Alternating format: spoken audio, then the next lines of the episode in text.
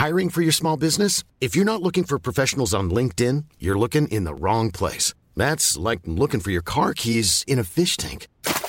LinkedIn helps you hire professionals you can't find anywhere else, even those who aren't actively searching for a new job but might be open to the perfect role. In a given month, over 70% of LinkedIn users don't even visit other leading job sites. So start looking in the right place. With LinkedIn, you can hire professionals like a professional. Post your free job on linkedin.com/people today.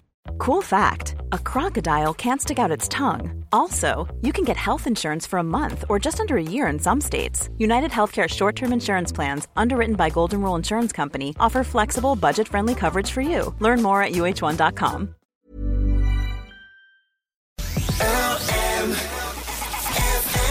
Yes, it's time for more word foolery, and today Zephyr, Vagabond, Grum, which I'm thinking sounds like something you might find stuck to your shoe, and our mystery word Bowser is up for discussion, and author Grace Tierney, as always, has some interesting stories to reveal behind the origins of these words. By the way, if you want to hazard a guess at what Bowser might mean, 086 1800 658. How are you doing, Grace?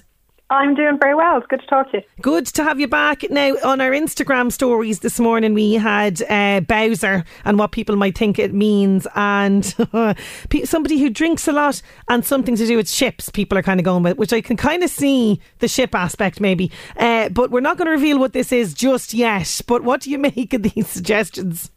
Interesting. I thought the drinking one might come up, and there is a reason, but we'll reveal that to see what the real reason is. Okay, so if anyone wants to guess, just as myself and Grace are talking, any ideas what Bowser might mean, 086 1800 658. Okay, so the first one we're going to chat about is Zephyr. I think, are there a couple of meanings behind this one? No, I think there's only the one. Okay. So a zephyr is a gentle breeze. Historically, there was a type of cotton, which was also called a zephyr. Yes. That's what I was thinking. And I've never come across it. Did you know it from that? No, not from that. I Googled sneakily this morning, and I was thinking, I know that Zephyr is a breeze. I knew that because of the songs that are sung about Zephyrs. But then this other thing came up and I says, what's that all about? So I didn't know that part of it, the cotton part. Yes, that was news to me as well. I don't think that's in common use. That's quite an old one, I reckon. Yeah, I quite like the weather forecast. I think I'm like a lot of Irish people, so I've been having a bit of a poke around at weather-related words, and Zephyr is just kind of pleasant to say, so I picked that one as my first weather word. Zephyr is quite an old word, actually, so it came into English in the mid-1300s and was originally an Old English word, Zephyrus, which came from Zephyrus, different spelling, in Latin, and ultimately from Zephyros in Greek. So they're all basically, it's gone Greek, Roman, English, with some variations on spelling. And the zephyr was the western wind and was possibly related to another Greek word, zophos, which actually described the West as being a dark region filled with gloomy darkness, which doesn't really make the West Coast or the Wide Atlantic Way. Sounds very enticing. I don't think they should use that in the tourist version. No. Wild Atlantic Way is supposed to be full of, adventure and kind of, a bit of wild weather, but I don't know about dark, Ginny. Exactly. And let's be honest, anybody who's been on the West Coast, they don't really get the zephyrs. They tend to get the gales and the storms. If it's going to be windy in the West, you'll know all about it, but in a good way. Anyway, the Greeks love to give a godlike connection to basically anything natural at all in their world. So, of course, they have a god of the west wind, and that was Zephyrus, which is where we get Zephyr from. He was one of four gods of the winds who were called the Animoi, and there was one for each compass point. So his brothers, they were all men, was Boreas, who's the north wind, and that gives us the aurora borealis, the northern lights. Notus from the south, which I'd never heard of, and Euros from the east, which I thought might be connected to Europe, but it's not. Oh, okay. It's a different route altogether. You go down these little tangents, and some work out and some don't.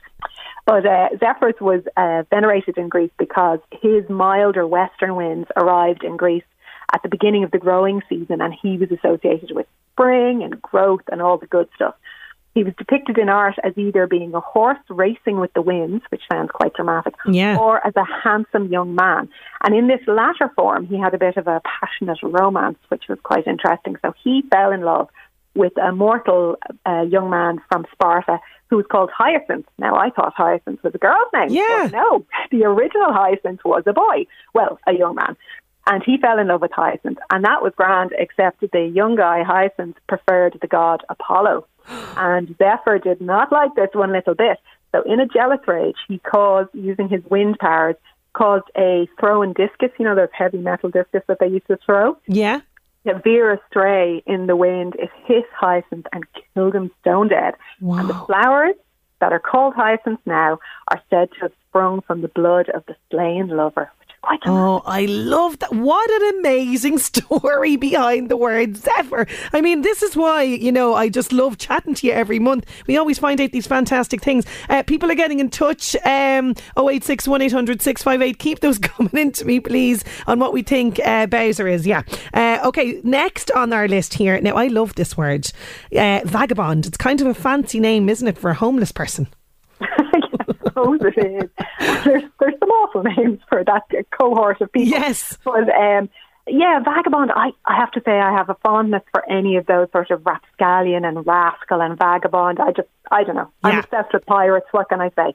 So yeah, I'd associate it with anybody that's a bit disreputable. But originally, vagabond had no negative connotation at all. So there's actually two dictionary definitions for it. And one is a bit judgy, I think. So the first one is a person has no home and usually no job and travels from place to place. Okay. That's not necessarily a bad thing. They could be a travelling salesman or whatever, right? Then the second one is one who leads an unsettled, irresponsible or disreputable life. Mm. Which sounds very Victorian and it does to my mind. But yeah. That's how it went. Now, vagabond, I'm not going to spell out all the different spellings of this, but you would not believe how ridiculous the spellings have been over time. So it originally came into English as wagabond, and that was actually in a criminal charge sheet that they have recorded in 1311. And it was also used as wagabundi. So to say that early English spelling was erratic at best would be putting it mildly. But by the time you get to the early 1400s, it has settled as vagabond the way we would expect it to be.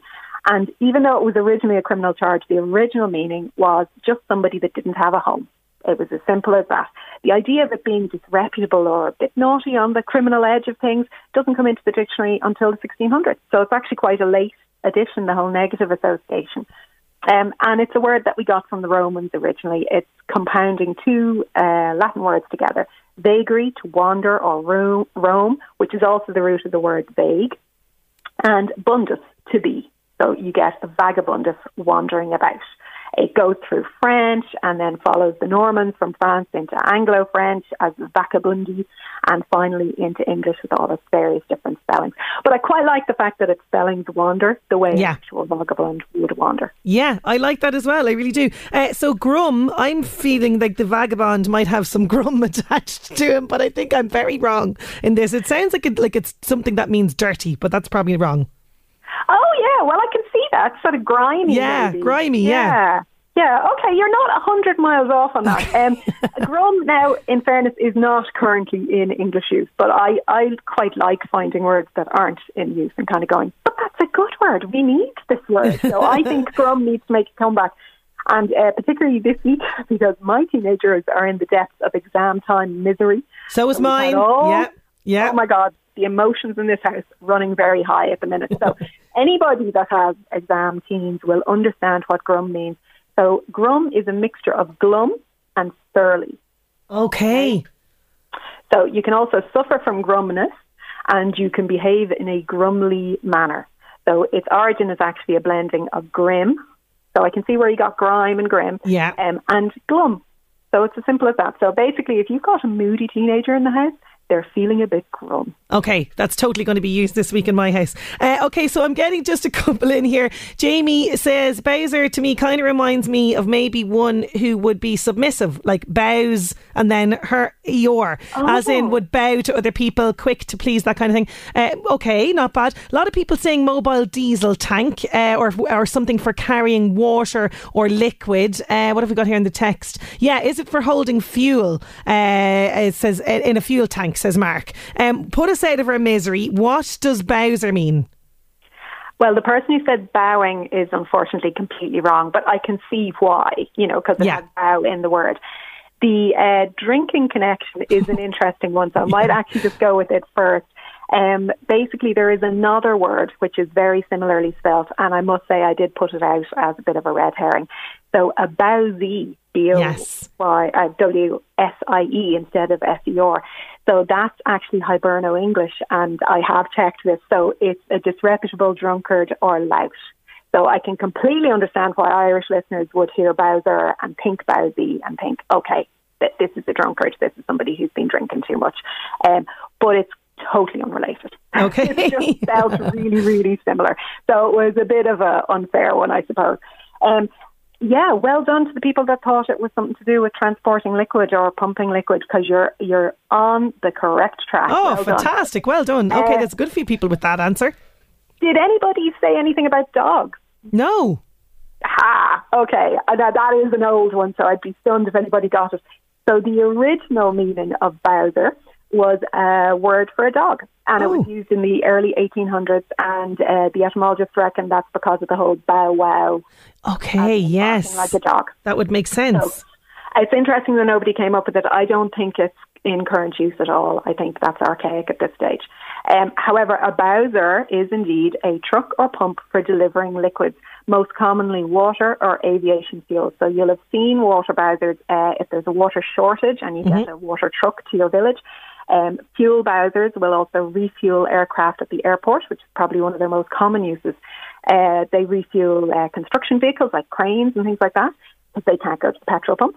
And you will also have Bowser boats to refuel larger ships. I think one of your suggestions was to do with shipping as well. So they're all spot on, the people that thought it was trucks and pumps. Ah, completely right. Fantastic. Very good, very good. And do you know what? It's just fun coming up with these ideas for what the words might mean. Grace, as always, thank you so much for an informative and entertaining word foolery. We will chat to you next month.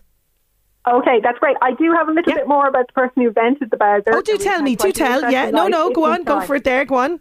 Okay, so it was invented by an American guy called, and I love this, Sylvanus Free Love Bowser. I just love his name. His name is good.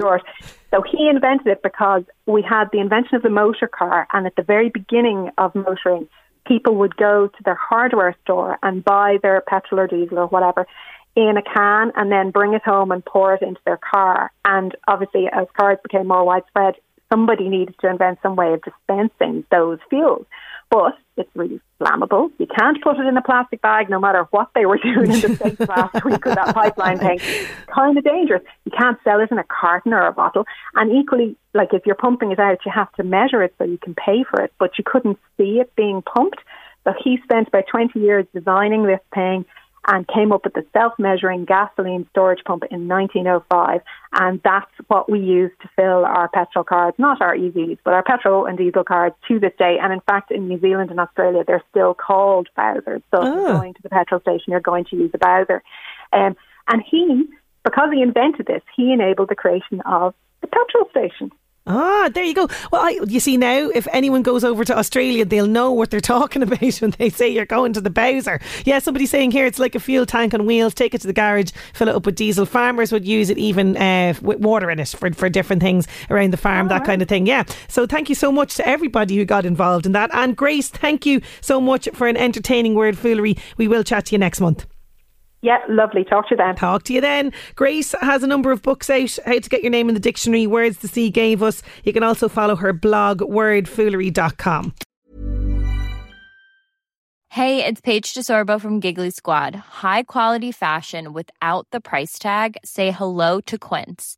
I'm snagging high-end essentials like cozy cashmere sweaters, sleek leather jackets, fine jewelry, and so much more. With Quince being 50 to 80% less than similar brands.